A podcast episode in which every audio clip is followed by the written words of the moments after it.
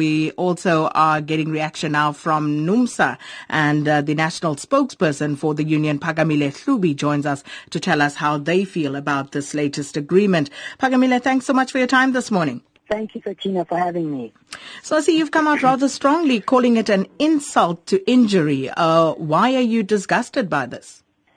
Sakina, our workers at NUMSA, and um, you know, we, we have to be very clear about this. This process was negotiated at NEDLAC. Um, our workers, which represent at least 300,000 workers in this trade union, NUMSA, which we represent, have rejected this minimum wage. The reason that our workers have rejected this minimum wage, Sakina, is that they feel that it doesn't do enough to deal with the challenges that this country is facing, the challenges of crippling poverty, unemployment, and inequality. But more importantly, our workers already are suffering um, extreme pressures. And really, this introduction of a minimum wage of 20 rand per hour, in our view, does not go far enough in tackling the questions and the deep inequality that South Africa is experiencing. So what do you plan on doing about this because the agreement has been signed? The fact of the matter is, Sakina, um, our workers have rejected this national minimum wage outright. Um, it's not just the agreement itself uh, uh, uh, of the 20 rand per hour that we reject. We've also rejected the amendments to the Labour Relations Act, which allow for strike balloting to take place because we believe that that has a, a material impact on the right to strike, which are rights which are which we as workers have fought and died for. And so for this reason, NUMSA has resolved that we will fight against the implementation of this national minimum wage. We will roll out mass action. We will protest. We will picket. And if necessary, we will strike. But at the same time, We've also resolved that we will go to court to ensure that our rights have been protected. So, um, going on strike, uh, is that a threat of a shutdown of any kind? We will use all the all the all the tools at our arsenal. I mean, obviously, going on strike is definitely one of the options that we have, and we will utilize it if that is necessary. Because the reality is that when the ANC or when the ruling party says that they're implementing a 20 rand national minimum wage, this really is not, in our view, a way to radically transform this economy.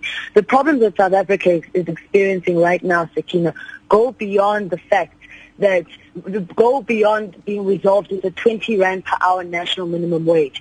We cannot improve the lives of our people without radically transforming the economy in the true sense what does that mean? It means that we must nationalize the mines. It means that we must nationalize the banks. Those are some of the things that we, we have to do if this 20 rand per hour is to have any meaning. How do you pay workers 20 rand per hour when public transportation in this country is not subsidized? We know for a fact that workers in this country spend more than 50% of their salaries just on public transport. How is this 20 rand per hour supposed to alleviate that situation? Worse than that, many workers in this country support at least eight or more dependents. How is 20 rand per hour supposed to deal with that situation? How is it supposed to assist them?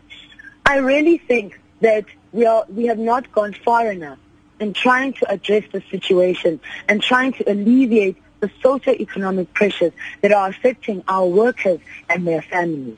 But would you uh, acknowledge that it is at least a start uh, in the right direction? There are many people who say that 20 rand per hour is better than nothing.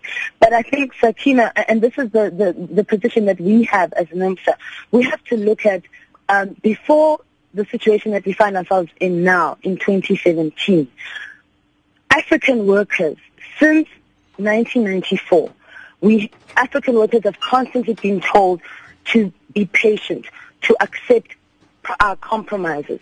Prior to 2008, when the markets were performing really well and companies were doing very well, those profits never trickled down to the workers. Now that companies are going through more pressure once again, it's the workers again who must suffer. The fact that in 2017 we are only now negotiating a national minimum wage and the best we can do is 20 rand per hour, frankly, in the minds of our members at NUMSA, it is truly insulting if you consider the cost of this freedom. The fact that thousands of our workers died so that we could experience the freedom that we now are benefiting from, and yet the poverty levels of apartheid continue.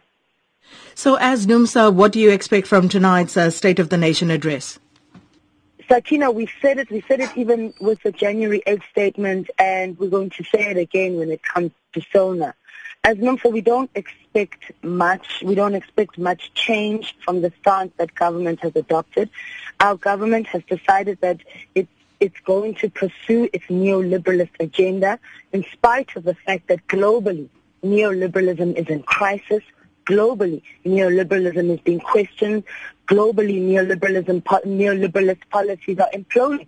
And it's precisely this implosion that has created the economic crisis that we're now facing.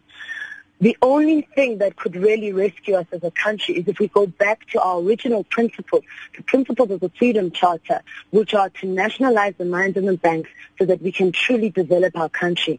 Why can't we take example from countries like Botswana, national, who are 50% shareholders in the mining sector or majority shareholders in the mining sector. And that money is used to benefit the people. They're able to give free education. So those are some of the things we would like to hear, Sakina, but to be frank, we know we're not going to hear them.